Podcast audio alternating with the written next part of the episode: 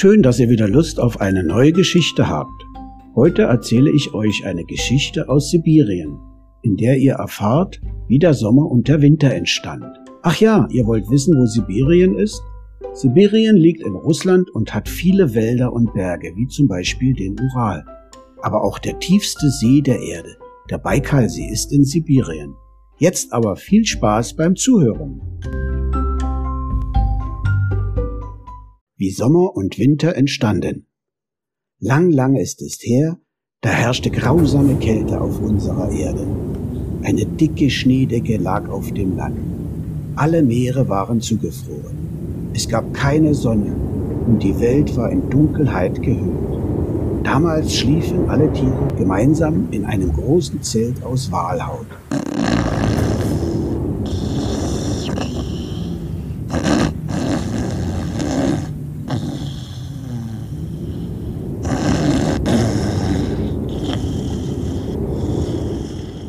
Gleich am Eingang brannte ein Feuer, in dessen Nähe der Fuchs schlief.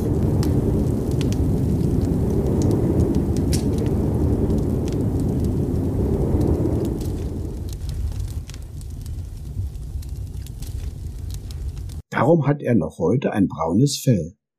Endlich erwachte der Eisfuchs aus seinem Schlaf.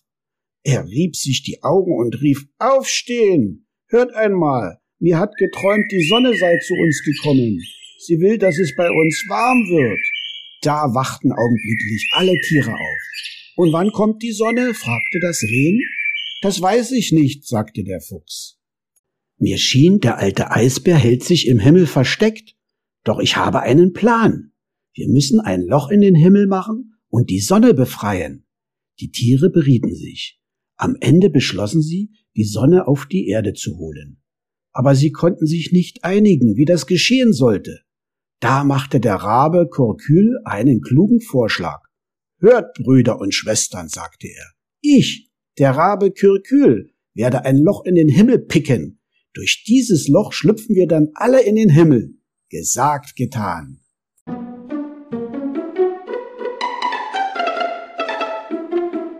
Die Tiere machten sich auf und stiegen auf den höchsten Berg, der fast bis zum Himmel reichte. Der Rabe Kurkül flog von hier zum Himmel und begann dort emsig ein Loch in den Himmel zu picken. Der Himmel war aber gefroren und so hart, dass der Rabe mit aller Kraft picken musste. Immer wieder witzte er den Schnabel. Endlich war er fertig. Es war ein großes Loch, das er gepickt hatte. Sogar der Wal kam hindurch. Als alle Tiere im Himmel waren, gingen sie die Sonne suchen. Es war nicht schwer, sie zu finden, denn sie strahlte gerade herrlich warm. Schon von weitem sahen sie den Feuerball. Wie seid ihr denn in den Himmel gekommen? fragte die Sonne. Ich habe mit meinem Schnabel ein Loch in den Himmel gepickt, sagte der Rabe Kurkühl. Wir möchten, dass du auf unsere Erde scheinst und die Kälte und die Dunkelheit vertreibst.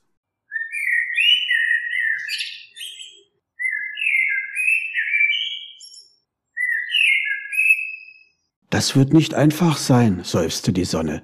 Ich werde von einem alten Eisbären bewacht. Er ist gerade auf der Jagd. Wenn er aber zurückkommt und euch hier bei mir sieht, ist der Teufel los, das sage ich euch. Nur keine Angst, lachte der Rabe. Ehe der Eisbär kommt, sind wir schon auf und davon. Sollte er früher kommen, halte ich ihn auf. Und nun geht alle zu dem Himmelsloch. Ich warte hier auf ihn. Und die Tiere nahmen die Sonne in ihre Mitte und führten sie zu dem Loch. Es dauerte nicht lange und der Eisbär kam. Er schleppte eine Beute mit. Als er den Raben erblickte, fragte er, was willst du hier?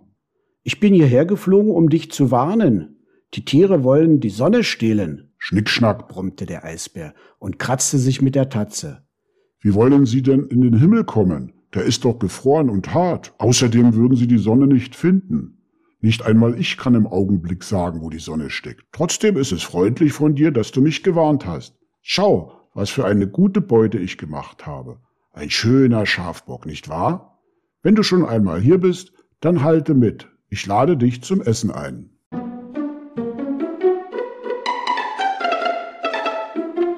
Und die beiden machten sich heißhungrig über den Schafbock her.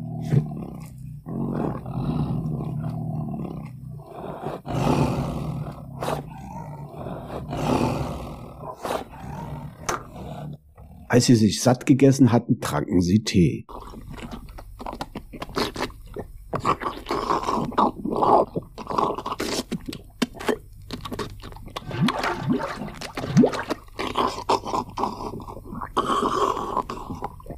Als sie mit dem Tee fertig waren, wurde der Eisbär plötzlich stutzig.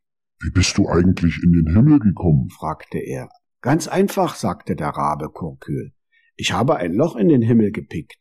Ist das nicht gefährlich? Da könnten ja auch die Tiere in den Himmel hinein, um die Sonne zu stehlen. Schon möglich, lachte der Rabe.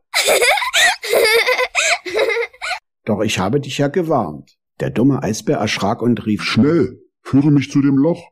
Der Rabe Kurkül führte den Eisbären zum Loch. Als sie ankamen, sahen sie gerade noch, wie die Sonne fröhlich auf die Erde sprang. Der Eisbär war überaus wütend, als die Sonne verschwunden war. Kälte und Finsternis herrschten jetzt im Himmel. Der weiße Geselle wurde griesgrämig. Eines Tages beschloss er, zu der Sonne auf die Erde hinabzusteigen. Ich bin gekommen, um mir die Sonne zu holen, sagte er zu den Tieren. Wir geben sie dir nicht, sagte der Fuchs. Er zitterte vor Schreck. Ohne Sonne herrschte wieder Finsternis und Kälte auf der Erde. Dafür ist es jetzt im Himmel dunkel und kalt, brummte der Eisbär. Die Tiere berieten sich, wurden sich aber nicht einig.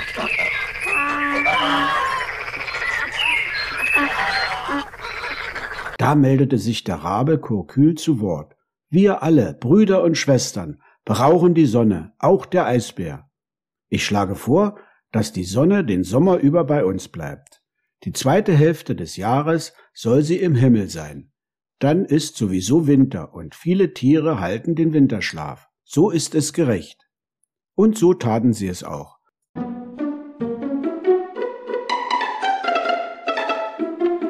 Seit dieser Zeit dauerte im fernen Osten der Tag einen ganzen Sommer und die Nacht einen ganzen Winter lang. Der Eisbär überlegte nicht lange und zog zu den anderen Tieren auf die Erde hinab. Im Winter, wenn die Sonne im Himmel war, hielt er seinen Winterschlaf. Da brauchte er die Sonne. Im Sommer war die Sonne auf der Erde und da lief er ihr immer hinterher.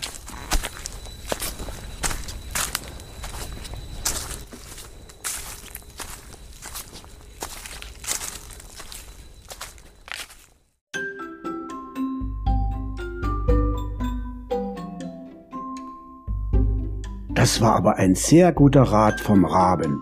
Alle Tiere sind jetzt zufrieden und sogar der Eisbär freut sich, dass er im Winter viel Schnee hat. Mal sehen, was ich als nächstes für eine schöne Geschichte für euch herausfinde. Bis dahin tschüss und bleibt schön neugierig.